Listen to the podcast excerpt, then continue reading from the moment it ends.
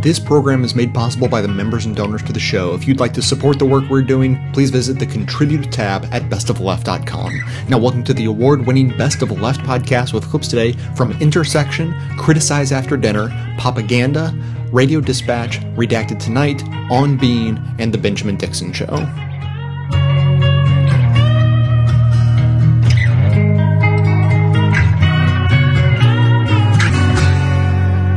Now, I couldn't do a podcast called Intersection without having the woman who coined the term intersectionality on the show. Joining me now is Kimberlé Crenshaw, law professor at both UCLA and Columbia University. Kim, thanks so much for coming on the show.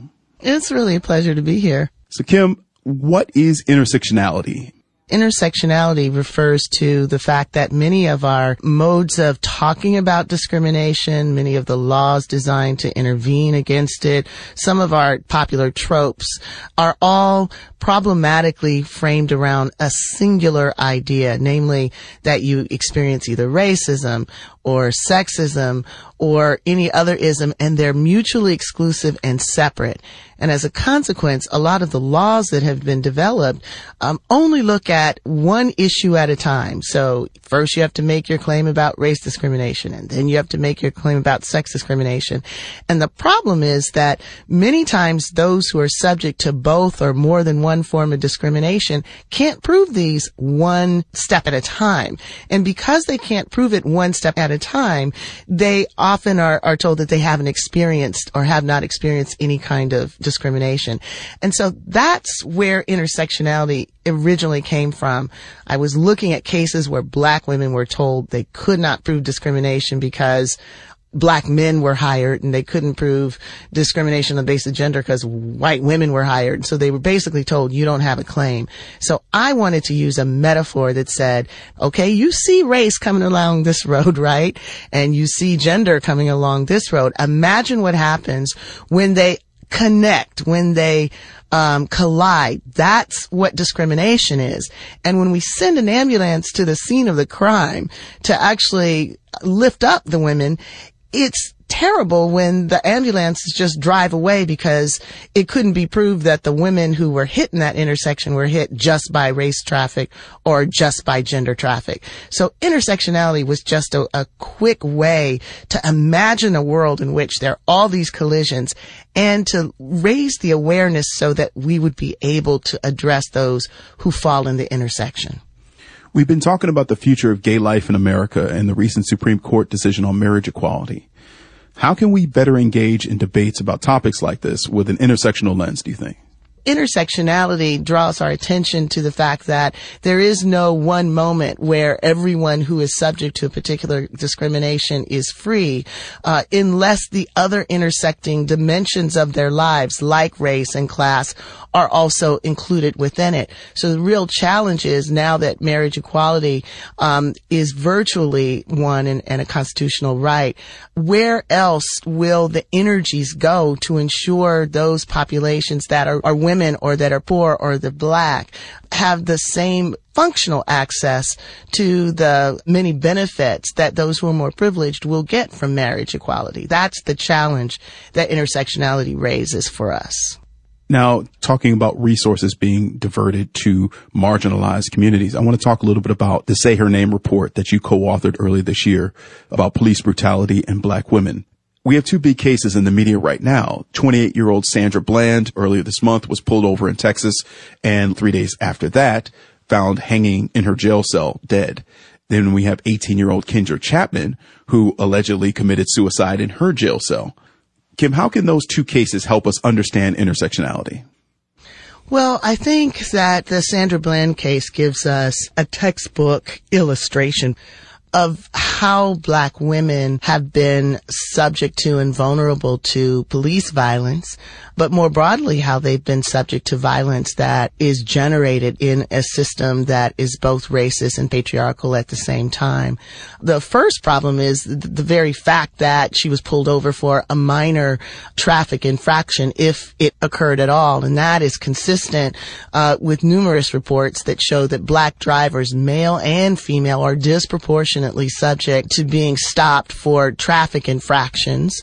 We know just just from the beginning that this is a problem. And the Supreme Court really hasn't given much teeth to efforts to protect people against these kinds of stops. But, but it gets deep quickly. That arrest in and of itself wasn't about a threat to the officer's safety. It was about the way that this particular black woman was challenging the expectation that she should act in a subordinate way. Namely, she should go along with the program, assume the position, be cooperative with whatever was happening, regardless of what she thought. Now, the reality is in the United States, people can express displeasure about their interactions with the police. They can decide not to have a smile on their face when they feel that they've been racially profiled. But as a black woman in America, in which one's access to actual womanhood is actually challenged, in which race serves as an indicator that this is a body who is undisciplined and is in need of punishment, when we see this video, we see in it millions of instances that black women have had over the course of history in which both both our race makes us subject to a particular kind of disciplinary violence and our gender does not save us from that violence. That's a, that's a moment of intersectionality that we've talked about in Say Her Name. We also talked about it in another report called Black Girls Matter. So we're trying to bring into view how intersectionality makes black women particularly subject to racial and patriarchal forms of coercion and violence. Kimberlé Crenshaw, law professor at both UCLA and Columbia University. Thanks so much for joining us. Thank you.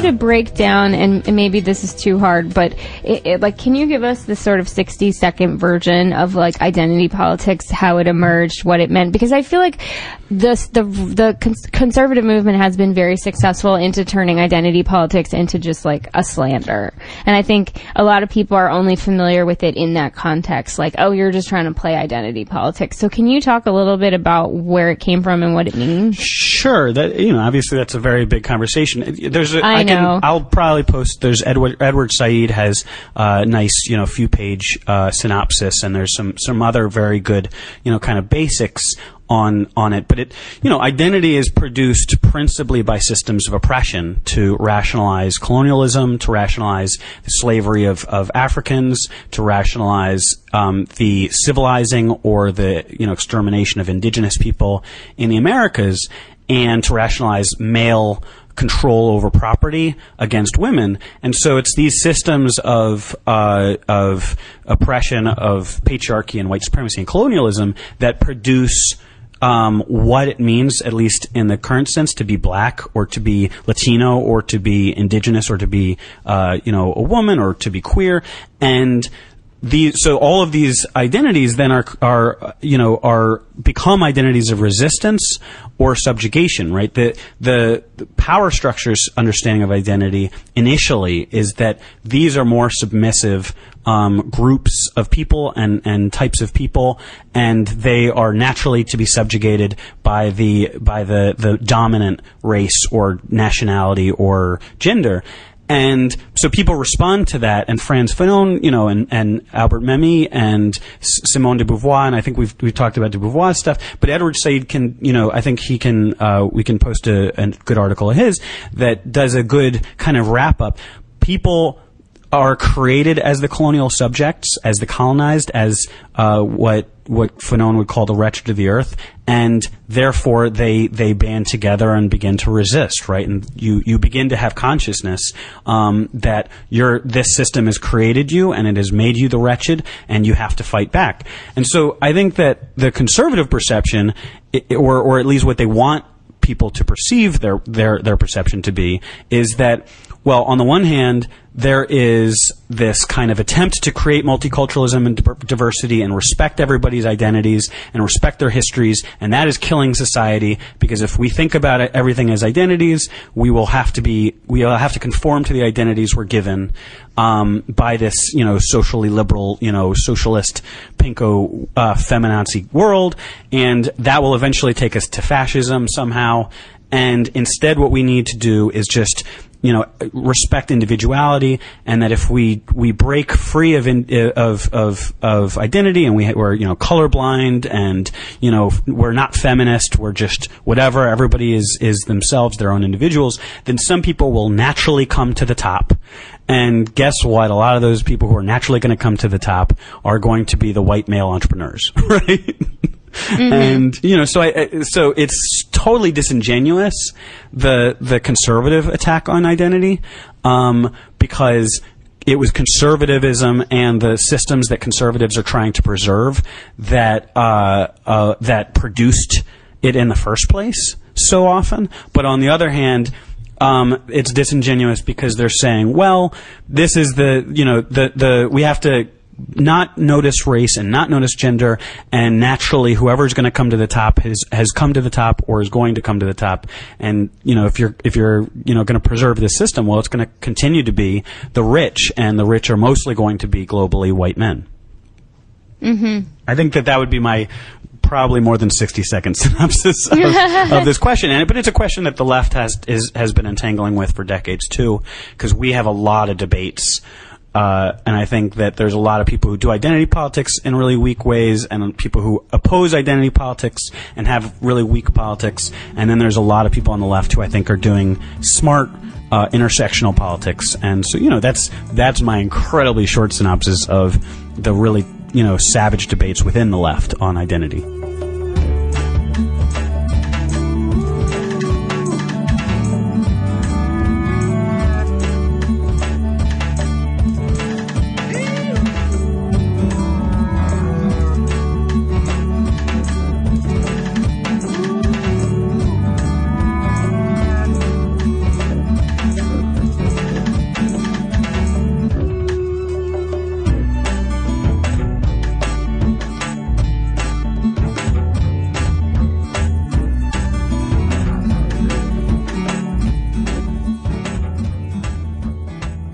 Call out progressive individuals for relying on offensive ads or sexist stereotypes to make their point, they're often accused of stirring up trouble, or contributing to tiresome infighting, or trying to force their ideas on someone else.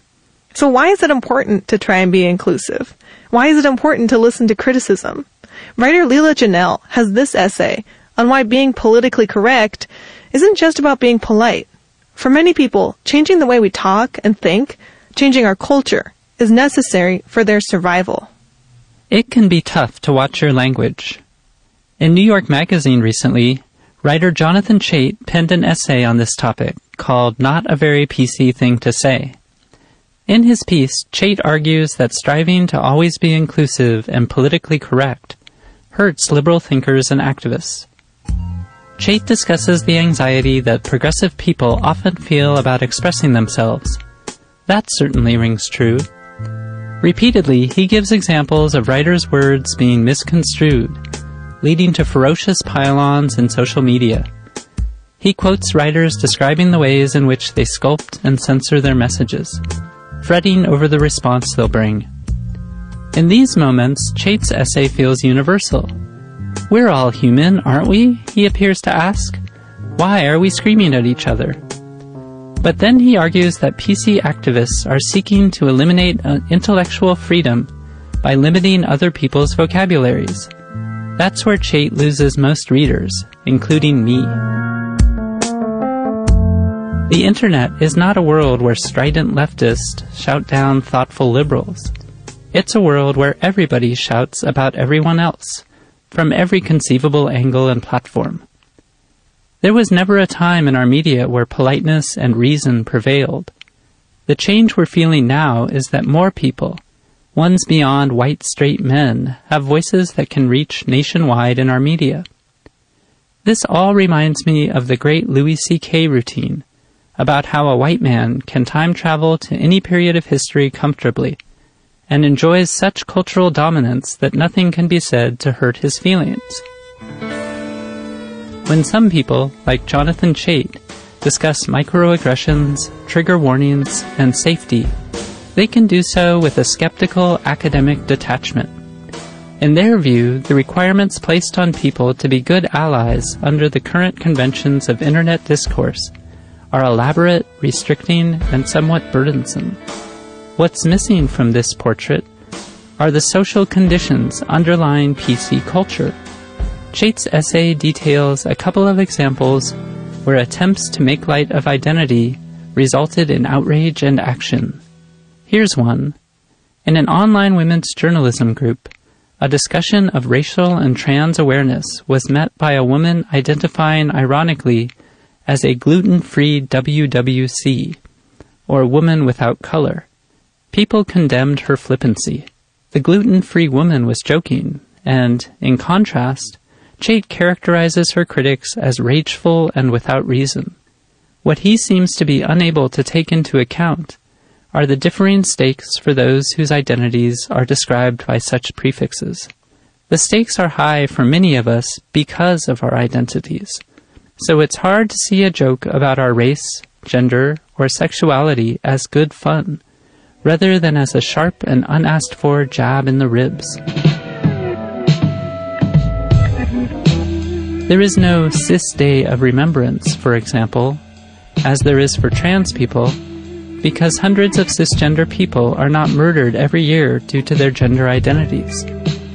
Likewise, there is no White Lives Matter movement, as there is for black people, because white people are not murdered at an alarming rate by police officers in the US. A straight white cis man can enjoy the luxury of entertaining all points of view on issues because no issues being currently debated involve his liberties or rights. No one's arguing about his right to get married. No one's arguing about his right to walk down the street without getting stopped and searched by a cop, or hollered at and followed by dudes. For a trans person like myself, who can be legally fired because of my gender identity in 32 states. Political issues leave the realm of polite ideals and enter the realm of survival. PC language isn't just about being polite, it's about helping us claim our basic human rights. The idea that PC language is restricting free thought or even democracy is laughable. People policing offensive language currently possess a newfound power thanks to the ease of publishing and publicizing our ideas online. But in political and legal terms, we continue to work to ensure our basic security and are in no position to oppress others in the way we are oppressed. My favorite response to Chait's essay comes from Lisa Factora Borchers at the website Truthout. She writes, Amid a national groundswell of organized national protests, marches, die-ins, fundraisers, and smartly penned articles by activists of color, some white liberal critics are proclaiming a dearth of hope in this country because of hurt feelings and loss of personal high ground. They monitor their own exhaustion levels as a sign of a healthy movement rather than working to understand that the pain associated with social progress may be a lifelong symptom of earned humility. It's easy to relate to the portrait of the internet as a tiresome and inhospitable place.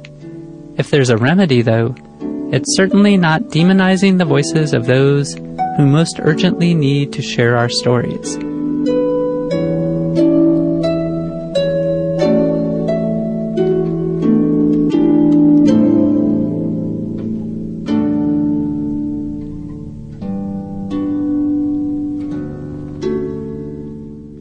Leela Ginelle is a trans woman playwright and journalist whose work appears in PQ Monthly, Bitch, and The Advocate. On Twitter, she's at Leela Ginelle.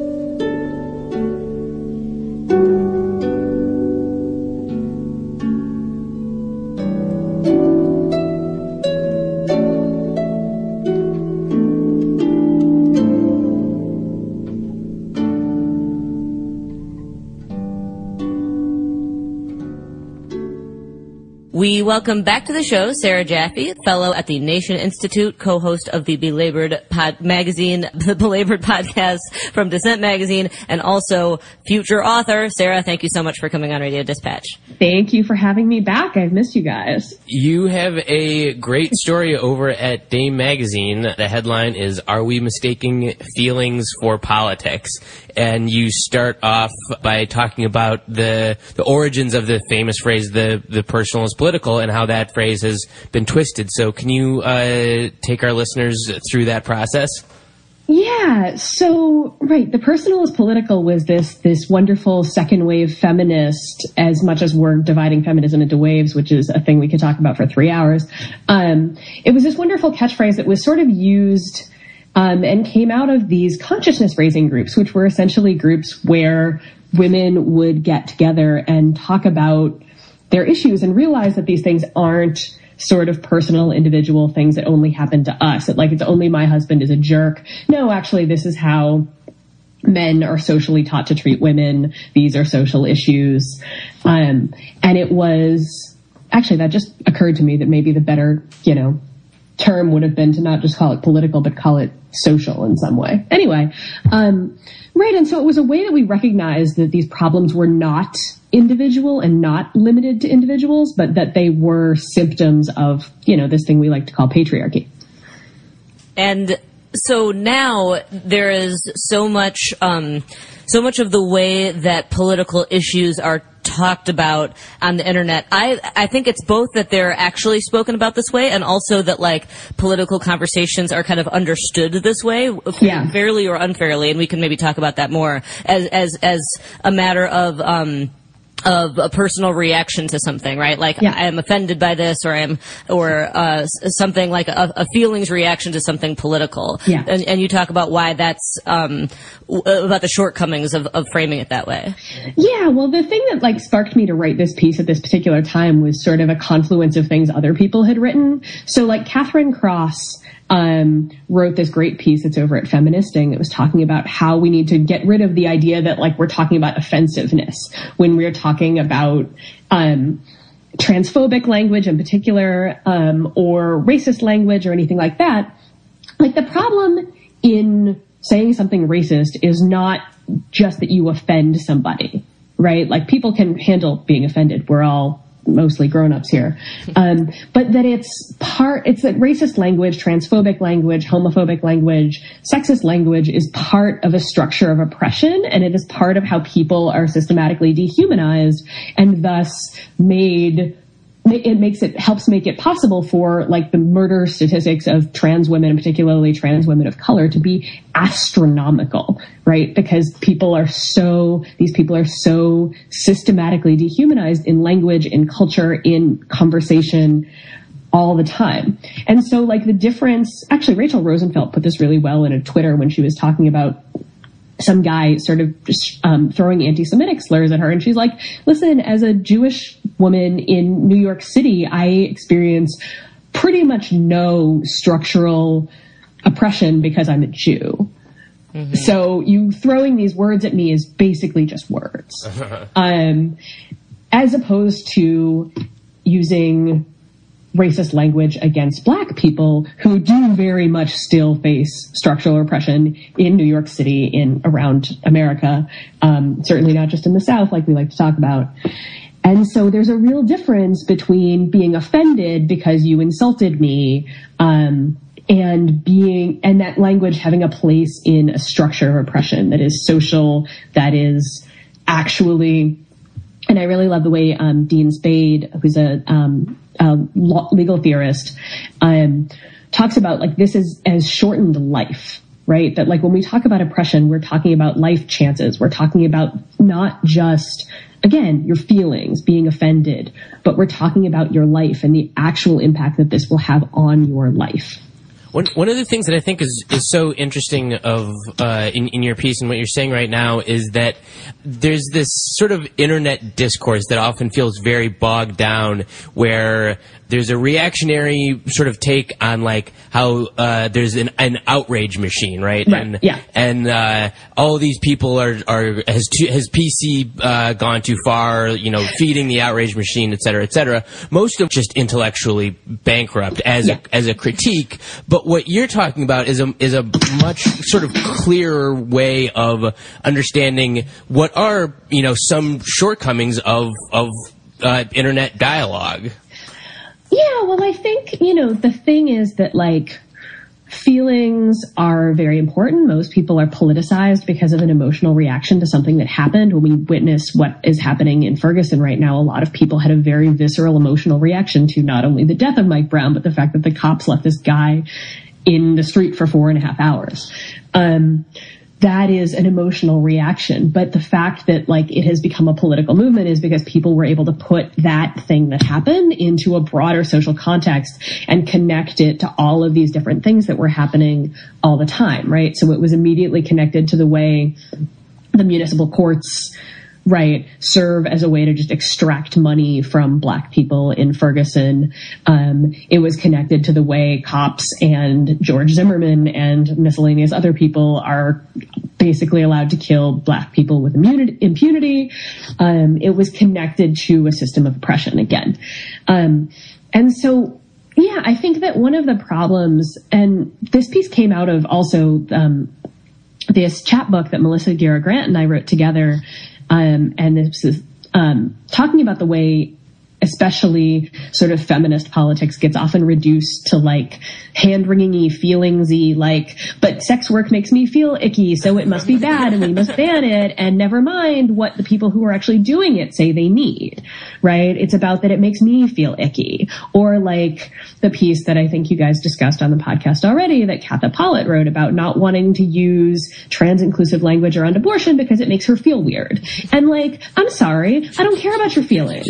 Your feelings are not useful to me in any real way. Like, you know, you should ask Melissa to tell the story about um, the meeting that she went to while um, we were in Seattle together on, on two different reporting trips that happened to coincide, because she can tell it much better than I can. But there's this way that all of this politics just comes down to like this makes me feel bad, and like that's not what it's about. And if it only is about feelings, then it really is just as bad to say that somebody is racist or say that somebody is transphobic as it is to be racist or be transphobic. And like, that's just not true, right? It's just, you will live through being called a racist. I have lived through it. It hasn't killed me. Um, I promise I'm doing just fine. you know, it's not the worst thing in the world that will happen to you. And in your piece too, you also um, mention uh, uh, the piece at the New Republic that we also talked about at length here on the show, the, the by Phoebe Maltz-Bovy called the Feel- feelings journalism, um, Right. where Yeah. she talks, where she kind of um, describes this phenomenon of writers being paid less so that they don't have to report, but they can kind of just like guess at how people might be feeling about a certain political event. And Yeah. you know, as a reporter and as a feminist and as somebody like where where we don't have to, you know, I I, I like the idea of we don't have to draw these strong lines between like either you're reporting and you have no thoughts or feelings, Right. or you're only talking about your feelings, right? Right. Yeah. And like the thing is too is that like women are always taken less seriously because we're emotional, right? We have all these feelings and all those feelings get in the way of like critical thought or real work, right? Um, and that's bullshit. And we know that's bullshit, but like it has become this way that like feminist media um, and and not even just feminist media, right? Like media that is targeting women, um, really, you know, profits on these like I it happened to me stories, and like I I had a, a sad feeling about a black woman in my yoga class story, like right the way that is, but like it's it's really important to understand that like this and like the hot take economy where like there are 20 million hot takes on I don't know who's going to replace Jon Stewart or um I'm trying to think of a more recent one and I'm failing because I don't know anything about pop culture these days guys. I don't know. The new Kendrick album right? There are going to be 20 million hot takes on it. It's really good. In fact I listened to it after Mychal Denzel Smith plugged it on your podcast. Right that there that this is because those things are cheap to produce because you don't pay somebody who is writing their opinions or their feelings about something the same way you pay somebody who spent um, three weeks reporting a piece and then writing it out.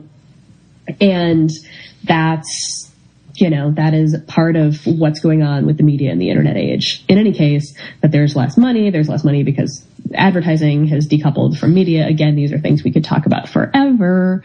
Um, but yeah, and what ends up happening, right, is that women end up continually pigeonholed into this space where we just like have feelings about things and they're totally irrational feelings and blah, blah, blah, blah, blah. and like, it's both problematic in terms of like, yeah, actually most of these pieces written about like how you feel about somebody else's life are kind of gross. Mm-hmm. How you feel about your own life is totally valid, by the way. You should write about that all you want. You just mm-hmm. probably won't be paid very well for it. but like, understanding how those things are political and how those things connect to larger structures is really important. And um, understanding that, like, if you are being paid to have feelings about somebody else's life, even if you're not being paid very well for it, you're probably you're being paid more than the person whose life you're having feelings about is being paid. Mm-hmm. And so that is also a structure of power that you should be aware of. I don't know. Everything comes down to power, right, guys? I mean, this is a thing that we talk about a lot. I, I do love the idea of feelings getting, female feelings getting in the way of critical thought. That's just. I mean, that's the thing, right? And then so this is this big morass of complicated and often sexist, screwed up thought and, yeah, it's hard to pick it apart because I don't want to say that your feelings are stupid or invalid or useless. I don't want to say that you shouldn't write about how you feel about things. Um, but I want to say that it is important when you're thinking about them politically that like just because you had a sad about something doesn't make that a political gesture and a political point, and you actually have to do some more work to make that political. Um, and yeah, and then yeah, I want to like close this by talking about power, right? And yeah. how when we make it all about feelings, then like everybody's feelings are the same, right? right? Everybody's feelings are worth exactly as much. And that totally obscures that when you're getting paid a lot of money to write a cover story for the nation about toxic Twitter feminism, the people you're writing about mostly aren't getting paid a lot of money to be on Twitter or be feminists or be whatever. They are broke and they are possibly struggling and they are not listened to and granted authority over their own lives the way you have just been granted authority over their lives. And that's a position of power that people really obscure in these conversations an awful lot. And, and so again, right, like nice white lady feelings are wonderful things. And I hope that you have all sorts of outlets to deal with them. But like your feelings about my life are not politics. Your feelings about a fast food worker's life are not politics. Your feelings about a sex worker's life are not politics. Your feelings about trans women at Smith College are not politics. And as you point out, yeah, they're not politics and it's also not solidarity. No, it is certainly not. And like Melissa made that point really well that, you know, instead of actual solidarity, instead of actually showing up and asking people what they need, you're sort of weeping about them from a safe distance. And that's not, yeah, that's not helping anybody. That's, and it's, again, it's not political. It's certainly not action. It's just feelings. And this is what women are allowed to have is feelings. And so, you know, we want to both say that like the things that have been stereotyped as female are good and valid and important and also that like we are not only capable of those things and that to do political work we have to move beyond just emoting.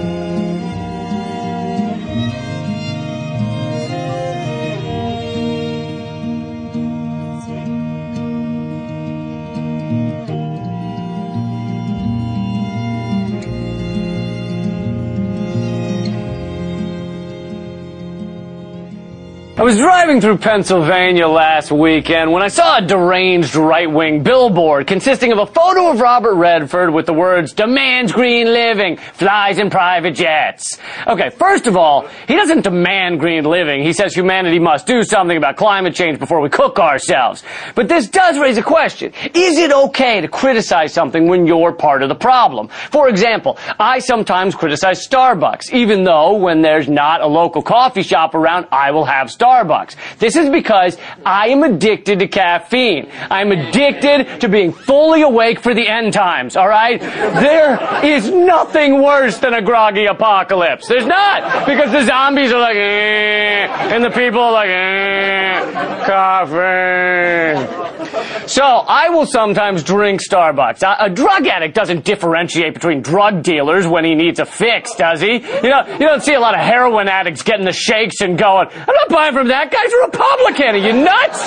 What? You think I'm going to shoot up with somebody who thinks we found WMD in Iraq? Come on.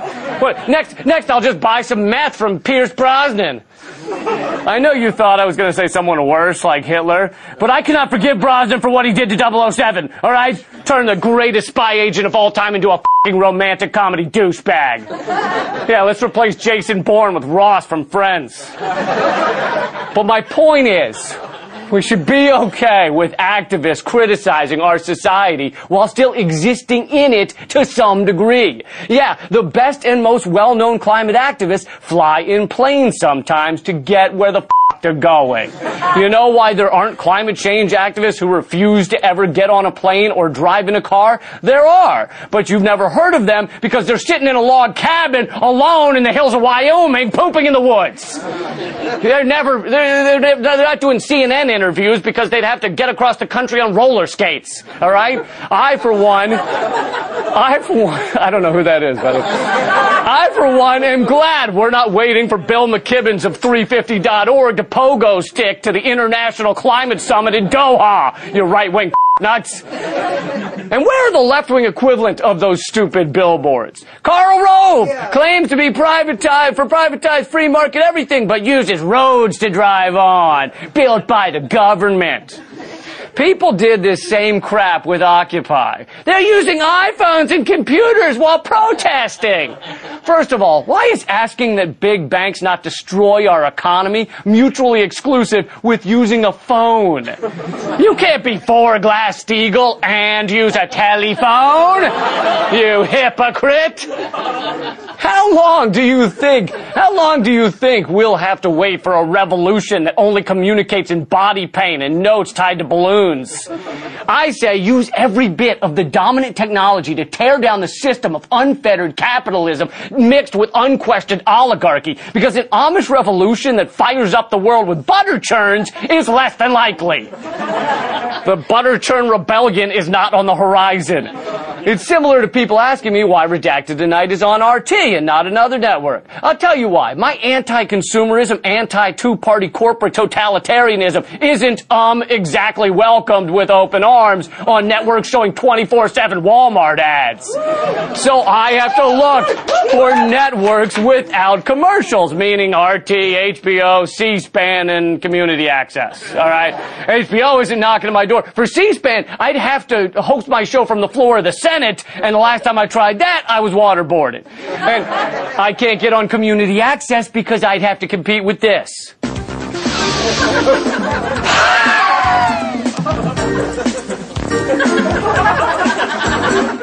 Look, there's not a lot of time left for us, meaning people, meaning humans, meaning stupid skeletons riding around in fleshmobiles made of stardust filled with gravy.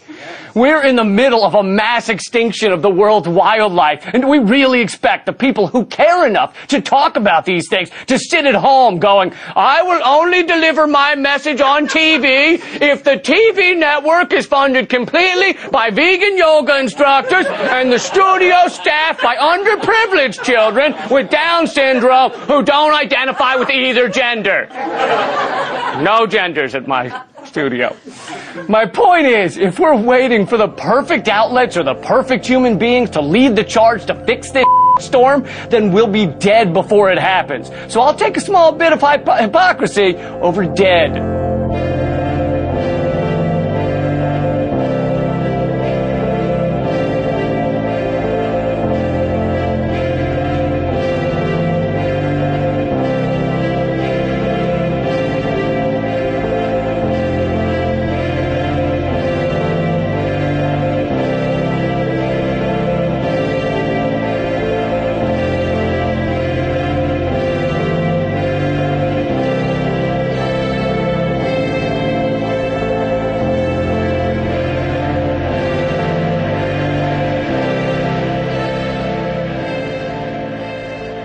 Krista Tippett, and this is On Being. Today, in a cross generational conversation with thinkers and writers Parker Palmer and Courtney Martin.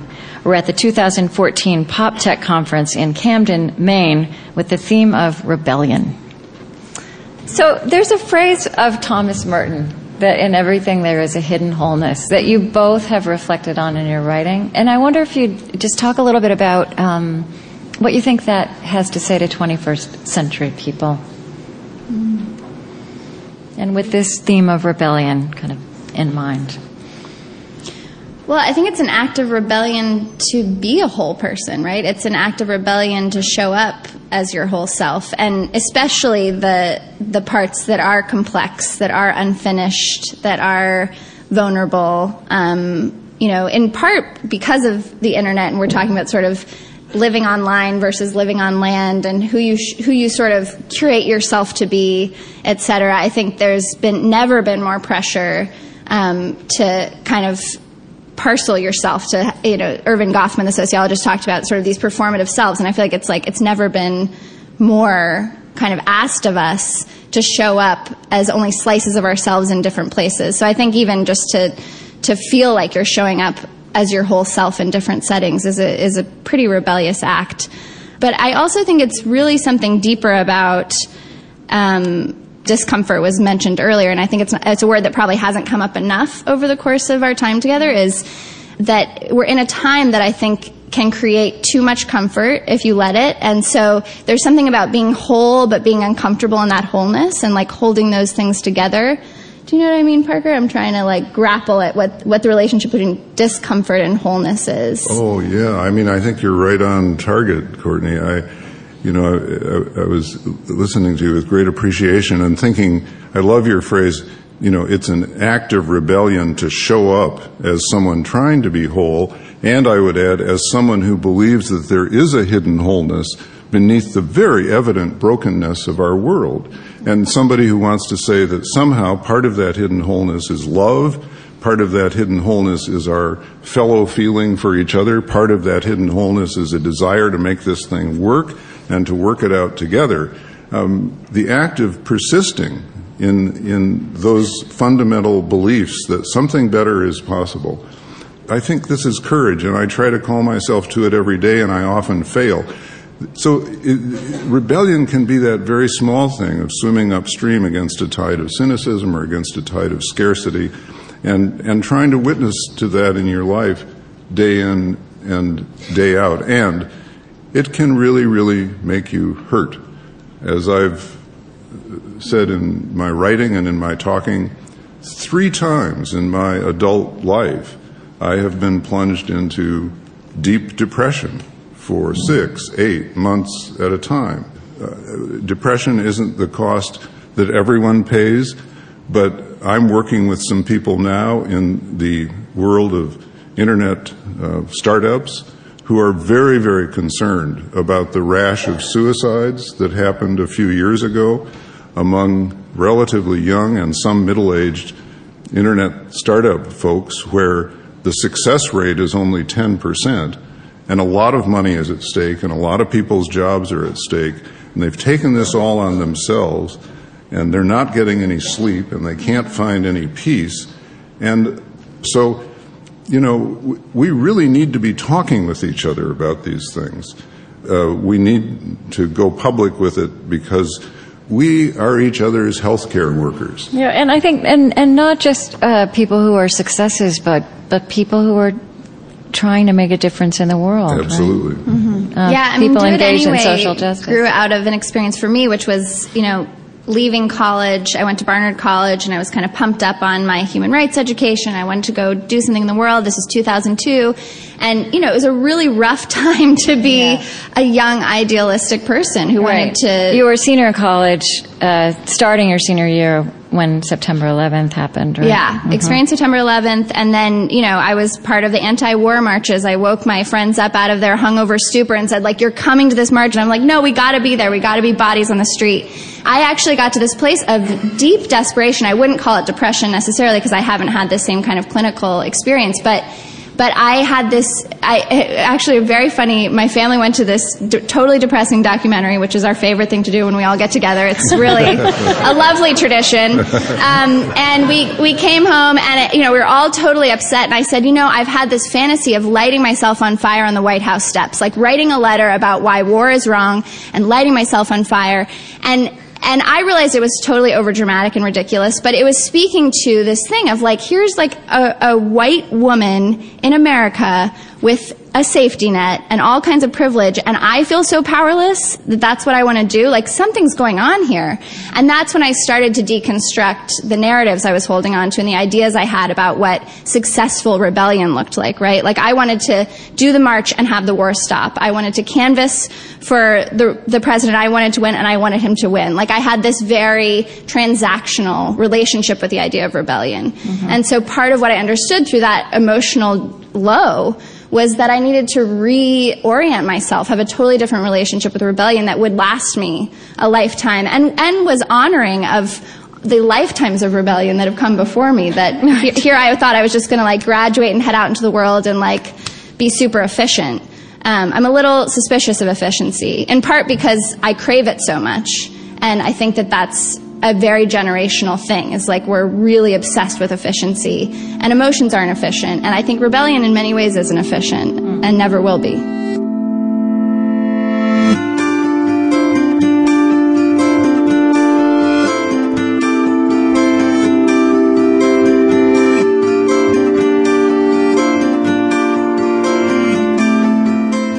All right, so six rules. Number one, never dismiss. This is important. Never dismiss the experiences of your allies. The first thing that we need to do for us to work together better is to absolutely stop dismissing. You may not want to hear it. You may not be guilty of it. You may have never witnessed it. But your experiences, my experiences, do not represent the totality of what happens in the world. There's a lot that happens that we don't even know is happening. And so if people are telling you that something is happening, listen to them. I cannot tell you how many times I've been racially profiled in stores, pulled over by the cops, never getting a ticket. Never, I can't tell you how many times I've been called a nigger. I can't tell you how many times I've been on a job in a, in a store being called colored. You know what I mean? But if, if you can't hear me and you constantly dismiss me because you've never experienced it and you're not guilty of it, then, then you're doing, then it's impossible for us to consider ourselves allies completely impossible because you you don't understand my fight and my plight. So the best thing that we can do before I get all dramatic about it is just we have to listen to each other. Don't dismiss what they're saying. You are not guilty of it. Fine, I get it. But somebody is, or else they wouldn't be saying it to you. And, don't don't just think everybody is lying. You know what I mean? People have experiences that you're not aware of, and we have to listen. So that's number one. Number two, we have to acknowledge the agency and the free will of every ally. Uh, it sounds a little esoteric, but it, it, it really means something. Every ally is able to fight their particular battle. Every ally has their own story. Every ally has their own nemesis. I mean, every everyone has a narrative that they are the center of attention in, right? We need to recognize that and realize that if we are fighting alongside our allies on their issue, then we're not the hero of that story, right?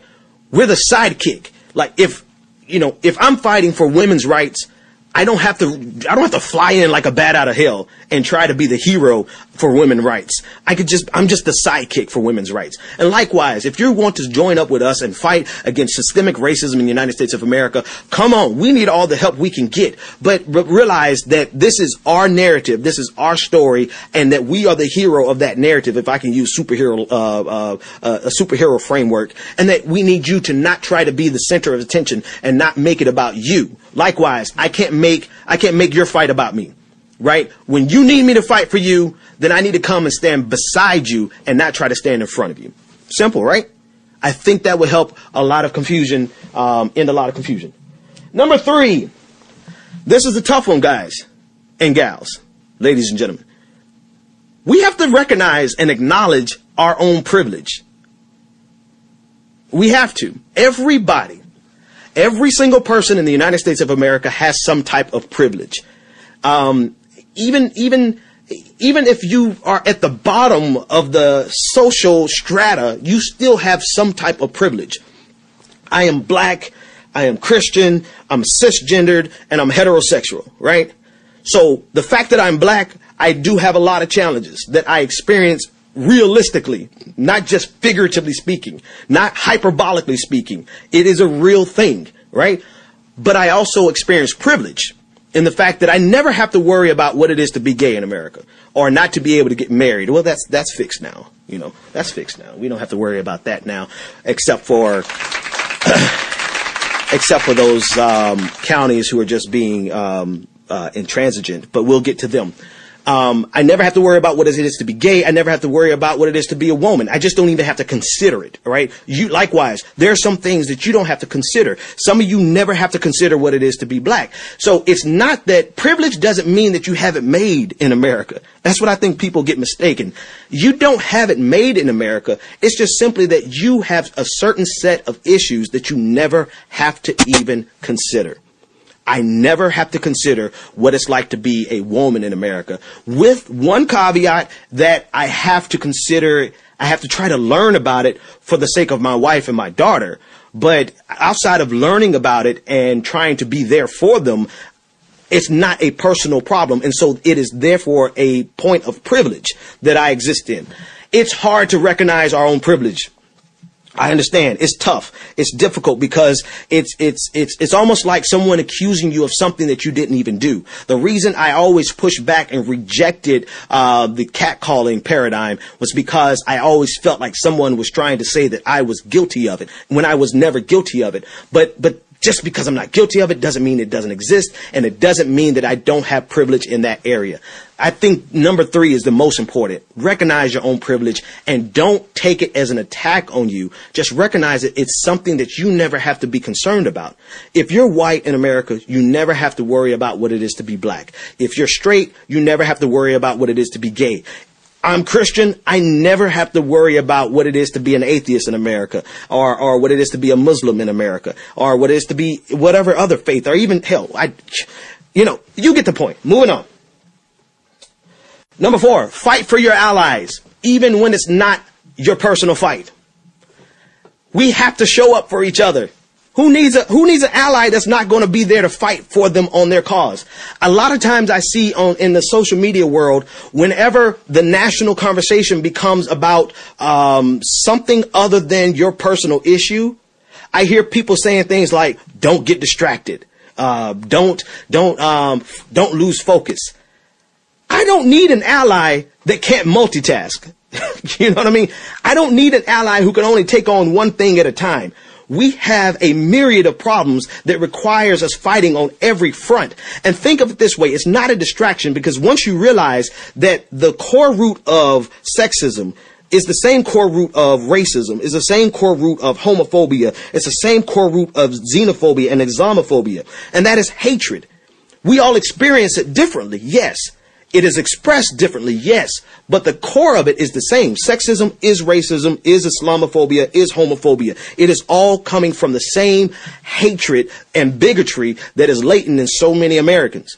So once you realize that, you realize that I'm not, my issue isn't taking the back seat when I have to fight for somebody else. It's just that I have an opportunity to fight the bigger problem from a different perspective.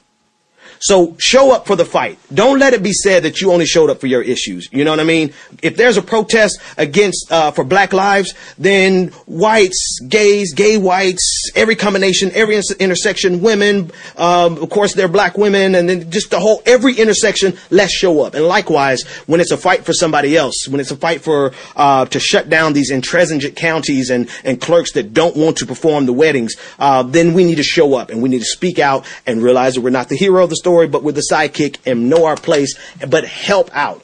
All right. And then we're going to go to break number five. This, this, my friends, is the most important. Never be guilty of using the same tactics against an ally that our enemies use. Plain and simple. What, how can we call ourselves friends when we do to each other the same thing that our enemies do? If, if, I, I would keep using myself as an, as an example, but enough. You already you already know I've been guilty of it myself. So let's use some specific examples. When we talk about police violence against black people, do not, I repeat, do not bring up black on black crime because it's a, it is a straw man and it is a red herring. Right? White on white crime is an epidemic, but still, I'm not going to go down that argument because it's a huge red herring. But if you call yourself an ally, you should be educated enough about the issues to know to know the information, one, but then you should realize don't use the same tactics. What good are you to us if you're doing to us what conservatives are doing to us? And what makes it worse is that we consider ourselves friends. And so it, we're, we're, we're, we have inoculated ourselves against conservative attacks. But when it comes from someone who's ostensibly a friend, that hurts. And that hurts that much more. And so that's where that's where you see battle lines drawn. That's where you see people going into their corners, and that's where you see the most disgusting fights in public and displays of disdain in public. And, and we just can't keep doing that to each other. Don't be guilty of doing the same thing. Fellas, men, and I'll use myself, we cannot be we can't do to women the same thing that conservatives do to women just because we're afraid of confronting our own privilege. All right. Number six, when an ally makes a mistake, correct them, but don't destroy them. we on the progressive end have the ability to destroy each other, man. We, when somebody makes a mistake, when one of our friends makes a mistake, uh, our so-called friends makes a mistake, man, we not, not only take them to task, we not only correct them, but we stomp the hell out of them. I mean, we are good for that. We will, we will kick them while they're down. Oh, you messed up and you, you said something to me that a conservative said. I will, oh, let's, let's unleash the Kraken. Let's, let's, eh, all of our tri- Twitter legion, let's sick them. You know what I mean? We are good at that. And I'm not saying that we don't bring correction because it's absolutely necessary that we let our allies know when they have done us wrong. Bring correction. But when a person is down, they can't hear you if they have to cover their head because you're kicking them while they're down.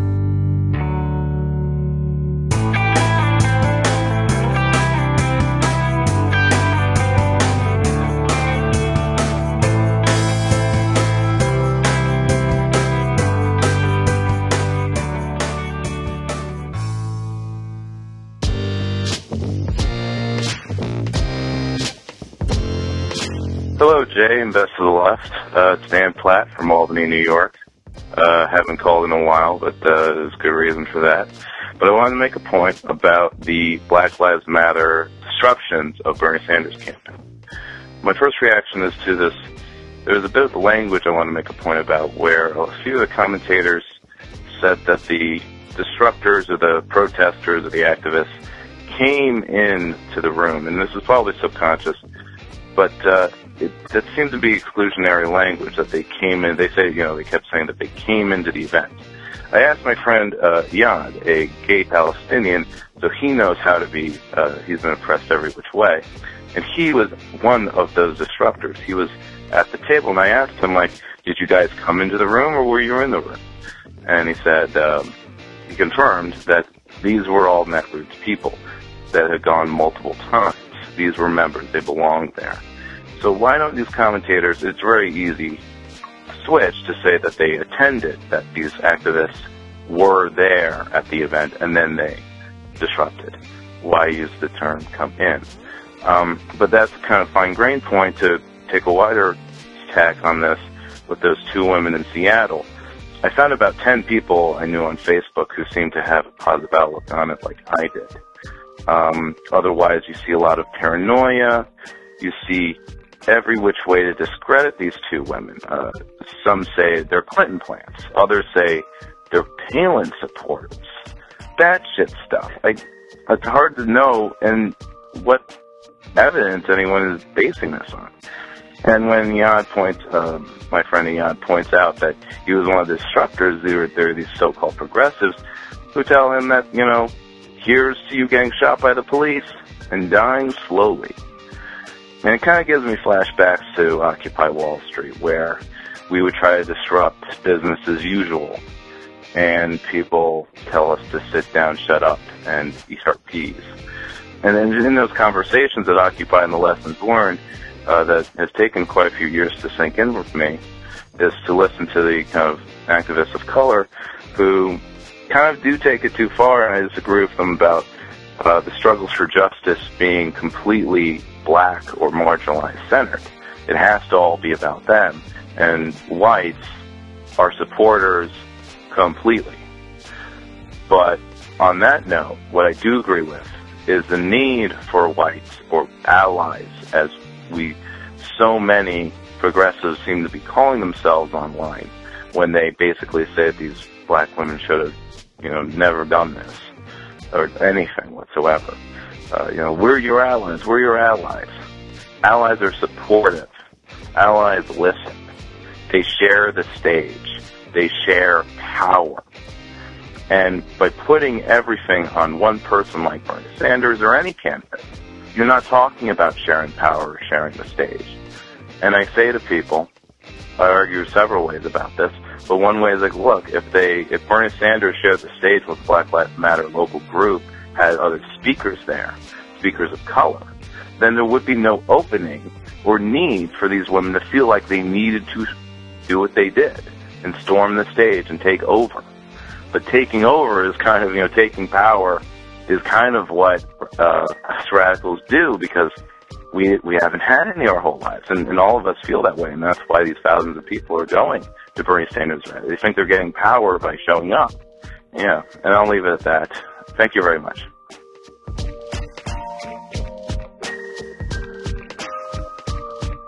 Hey Jay, Wade again. Wanted to comment on the uh, the last episode you did, and I find it to be an utter tragedy that we we throw away food while one in four children in America are food insecure. I think that's that's almost like a certain certain form of of, of extreme disrespect if, if you if you think about it. I, at least that's the way I'm taking it. It just it really bugs me, you know. And this is this is something that's already made, it's already produced, it's already there, and it's needed. And instead, we just throw it in the dumpster. And I understand that the transportation of this, the logistics of getting it from the supermarket to the food bank costs money. I get that. But would it really cost that much money for, say, the, the, the, governments, be they state, federal, whatever, to subsidize these food banks so that they can afford to hire a driver and pay for the gas and the truck to go pick the stuff up and bring it back to, to the communities that need it? You know, it would actually probably end up saving money if you think about it because perhaps we could, you know, less food stamps would be required at that point or, um, better health leads to, uh, less people, you know, being sick, being, using the emergency room. You know, they'd probably end up saving money in reality. It just, it seems sickening to me that in the richest country in the world, supposedly, uh, we act so poor sometimes. You know, we act like we don't have the money to do this. We we do have the money to do this. I mean, okay, so we can't raise taxes, fine, but we can take away from other columns and add to the food column. You know what I mean? Or, or the food distribution column. I mean, okay, military, you'll have to forego one bombing run in Syria, just one. That'll probably pay for the whole damn thing right there. You know, it's just it. The logistics should not stand in the way of people getting the food they need. This is just common sense. And because it's common sense, it'll probably never happen. So perfectly good food, perfectly healthy food that would nourish people is going to go to dumpsters and I guess nourish the rats. Yeah, we care more about rats than we do starving children. Yeah. You know, sometimes my country, uh, I just, I get so fed up with it. You know, it's, it's the simple problems. So many of these problems that we're facing have really, really, really simple answers. It doesn't take a lot of brain power to figure this out. If the problem is we can't get a guy to drive a truck from the Walmart to the food bank, that should be the, one of the easiest problems that we could solve. We've got the money. We all know we've got the money. Let's get it done. And, and let, let's just not let logistics stand in the way of feeding people. I mean, it, for God's sakes, you know? Anyway, Jay, uh, it was a great episode, but it, it was pretty sad at the same time. So, um, anyway, I appreciate it. Have a good one. Thanks for listening, everyone. Thanks to the volunteers who helped gather clips to make this show possible. Thanks to Kitty Klabusik for all of her work on our social media outlets and activism segments. And thanks to all those who called into the voicemail line. If you'd like to leave a comment or question of your own to be played on the show, you can either record a message on the voice memo app of your phone and email it to me, j at bestoftheleft.com, or leave a voicemail at 202 999 3991. So I hope that everyone learned, you know, a thing or two from today's episode. And I just wanted to put a little bit finer of a point on one thing that came up. In the Sarah Jaffe interview, in which she is distinguishing between feelings and politics, she mentions an article by Katherine Cross from Feministing about, you know, distinguishing between being offended and the structural ramifications of oppression. There's a big difference between the two, but we sort of use the idea of being offended as a stand in for what we really should be talking about, which is oppression. So I wanted to find this original article and read a few paragraphs to you because it's the best response I, have seen to you know the problems with PC culture or you know political correctness gone wild and all of those sorts of things that people like to talk about. So this article is titled "I find this offensive: How offense discourse traps us into inaction." Uh, again, by Katherine Cross on Feministing. So she writes, No, you do not have the right to not be offended. Concomitantly, we need to stop using offended as a synonym for structural harm or oppression in everyday political discourse. It has to be one of the most significant rhetorical own goals of the left since the 1960s, allowing the word offend to become the go to way of describing the harms of prejudice. This content offends me. Your words are offensive. His conduct gave offense to X, etc. Being made to fear for your life is not the same as feeling hurt by speech. Losing your job as a result of stereotypes or harassment contained in speech is not the same as feeling personally offended by that speech. Being shot by the police because of ideas about your skin color transmitted through discourse is not the same as merely being offended by it. Being outed against your will is not the same as having your feelings hurt by it. It is the deeds that flow from words which concern us, and which cannot be contained by the concept of offensiveness. We respond to prejudice in pointillist fashion. This individual said something that hurt this other individual. Therefore, offense is the best way to describe that harm. But the reality is that when we talk about something like, say, misgendering a trans woman or using her old name in public, what is happening in those situations transcends the individual offense felt by the woman in question. That is part of her experience of the event and part of the harm, but it is not in itself a political matter. What is political in no uncertain terms is the way such words and ideas are the spear point of violence against trans women, used to justify it and all but ensure such crimes will be repeated. That is what so many transphobes on the internet deliberately access when they employ trans misogynistic hate speech, and that is what takes it above the level of mere offensiveness. So many of our slain sisters died hearing their murderers misgender them. Those who survive could, for instance, tell tales of angry men throwing bottles at them, shouting, That's a man. Words and ideas shape and justify inflicting harm on marginal others, just as they impel men like Rodger or Anders Behring Breivik to murder. They also serve to inspire and justify campaigns of online harassment that can drive people from their homes, impose difficult working conditions on them, force them from their jobs or other sources of income, and open them and their families up to physical violence, be it from people threatening to kill them directly or through deceiving the police into swatting their target. The prejudicial ideas that make all this justifiable to the masses of perpetrators are not merely offensive, though in their shallow ignorance and painful stupidity, they are most certainly that. They are outright dangerous to people's well being.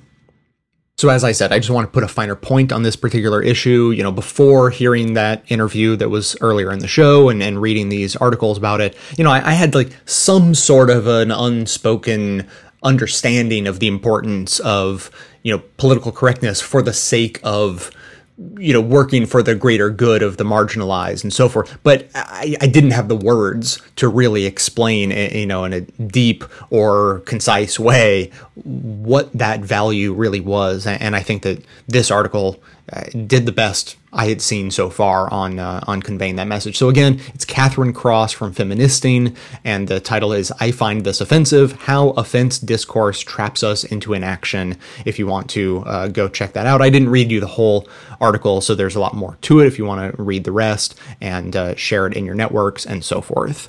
So that is going to be it for today. Thanks to everyone for listening. Thanks to those who support the show by becoming a member or making one-time donations, as that is absolutely how the program survives. Of course, everyone can support the show just by telling everyone you know about it, leaving glowing reviews in iTunes and Stitcher, and by donating your account at donateyouraccount.com slash best of left. Stay tuned into the show by joining up with us on Facebook and Twitter, and for details on the show itself, including links to all of the sources and music used in this and every episode, all that information can always be found in the show notes on the blog. So coming to you from inside the Beltway yet outside the conventional wisdom of Washington, D.C., my name is Jay, and this has been the Best of the Left podcast coming to you every Tuesday and Friday, thanks entirely to the members and donors to the show from bestoftheleft.com. And it's a crying shame how we get so trained.